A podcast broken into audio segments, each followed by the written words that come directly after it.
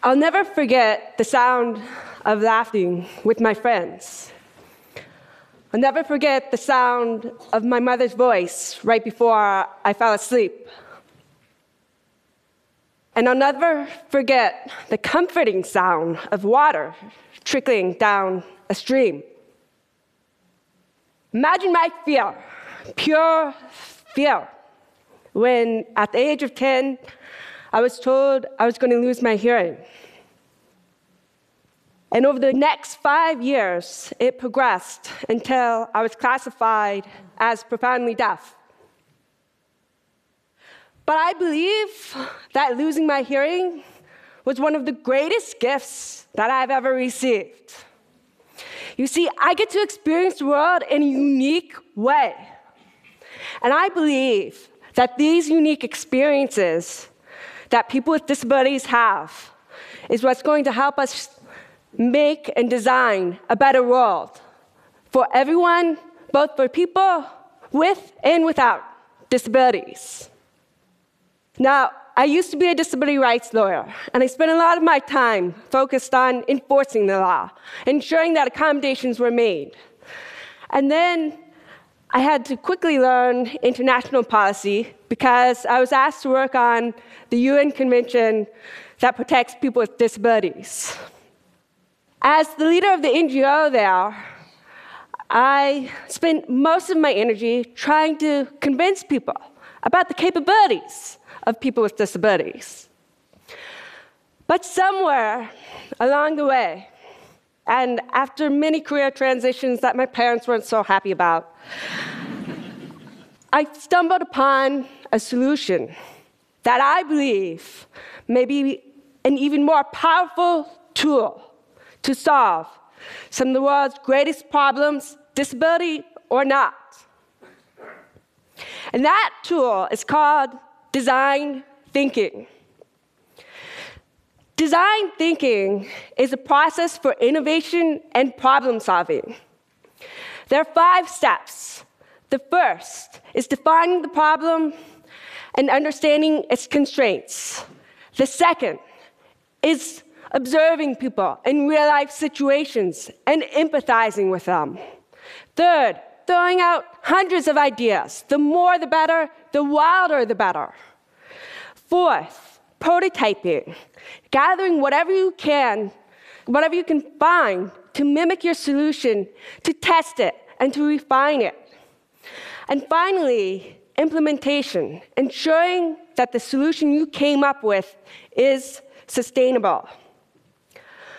Warren Berger says that design thinking teaches us to look sideways, to reframe, to refine, to experiment, and probably most importantly, ask those stupid questions.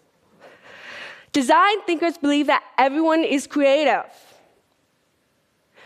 They believe in bringing people from multiple disciplines together because they want to share multiple perspectives and bring them together and ultimately merge them to form something new. Design thinking is such a successful and versatile tool that has been applied in almost every industry. I saw the potential that it had for the issues that I faced, so I decided to go back to school and get my master's in social design. This looks at how to use design to create positive change in the world. While I was there, I fell in love with woodworking. But what I quickly realized was that I was missing out on something. As you're working with a tool, right before it's about to kick back at you, which means the piece or the tool jumps back at you, it makes a sound. And I couldn't hear this sound. So I decided, why not try and solve it? My solution was a pair of safety glasses that were engineered to visually alert the user to pitch changes in the tool before the human ear could pick it up. Why hadn't tool designers thought of this before? Two reasons. One, I was a beginner. I wasn't weighed down by expertise or conventional wisdom. The second is I was deaf. My unique experience of the world helped inform my solution. And as I went on, I kept running into more and more solutions that were originally made for people with disabilities and that ended up being picked up, embraced, and loved by the mainstream, disability or not. This is the OXO potato peeler. It was originally designed for people with arthritis, but it was so comfortable, everybody loved it. Text messaging. That was originally designed for people who are deaf. And as you know, everybody loves that too. I started thinking, what if we changed our mindset? What if we started designing for disability first, not the norm?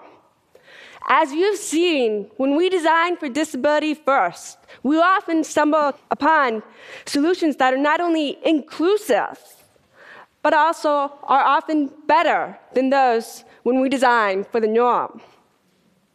And this excites me because this means that the energy it takes to accommodate someone with a disability can be leveraged, molded, and played with as a force for creativity and innovation.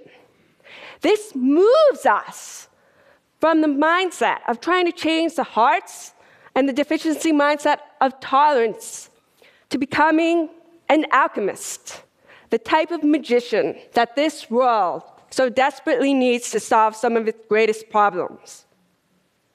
Now, I also believe that people with disabilities have great potential to be designers within this design thinking process. Without knowing it from a very early age, I've been a design thinker, fine tuning my skills. Design thinkers are by nature problem solvers. So imagine listening to a conversation and only understanding 50% of what is said. You can't ask them to repeat every single word, they would just get frustrated with you. So, without even realizing it, my solution was to take the muffled sound that I heard, that was the beat, and turn it into a rhythm and place it with the lips that I read. Years later, someone commented that my writing had a rhythm to it. Well, this is because I experience conversations as rhythms. I also became really, really good at failing, quite literally. My first semester in Spanish, I got a D. But what I learned was that when I picked myself up and I changed a few things around, eventually I succeeded. To similarly, design thinking encourages people to fail and fail often because eventually you'll succeed. Very few great innovations in this world have come from someone succeeding on the first try. I also experienced this lesson in sports, and I'll never forget my coach saying to my mom that if she just didn't have her hearing loss, she would be on the national team. But what my coach, and what I didn't even know at the time, was that my hearing loss actually helped me excel at sports. You see, when you lose your hearing, not only do you adapt your behavior, but you also adapt your physical senses. One example of this is that my visual attention span increased. Imagine a player, a soccer player, coming down the left flank. Imagine being a goalkeeper like I was. And the ball's coming down the left flank. A person with normal hearing would have a visual perspective of this. I had the benefit of a spectrum this wide. So I picked up the players over here that were moving about and coming down the field, and I picked them up quicker. So that if the ball was passed, I could reposition myself and be ready for that shot. So, as you can see, I've been a design thinker for nearly all my life. My observation skills have been honed so that I pick up on things that others would never pick up on. My constant need to adapt has made me a great ideator and problem solver.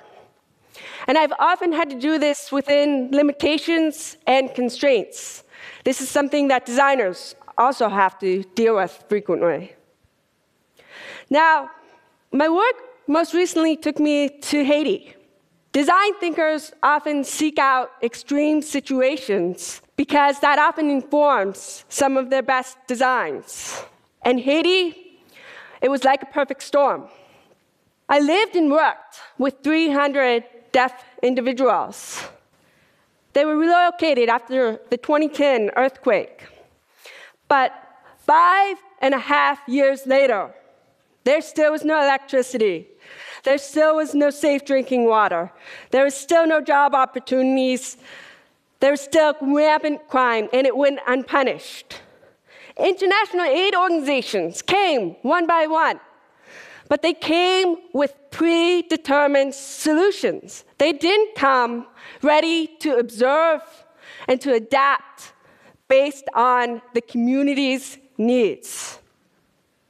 One organization gave them goats and chickens, but they didn't realize that there is so much hunger in that community that when the deaf went to sleep at night and they couldn't hear. People broke in to their yards and their homes and they store these chickens and these goats. And eventually they're all gone. Now, if that organization had taken the time to observe deaf people, to observe the community, they would have realized their problem. And perhaps they would have come up with a solution. Something like a solar light lighting up a secure pin to put them in at night to ensure their safety. You don't have to be a design thinker to insert the ideas that I've shared with you today. You are creative. You are a designer. Everyone is. Let people like me help you.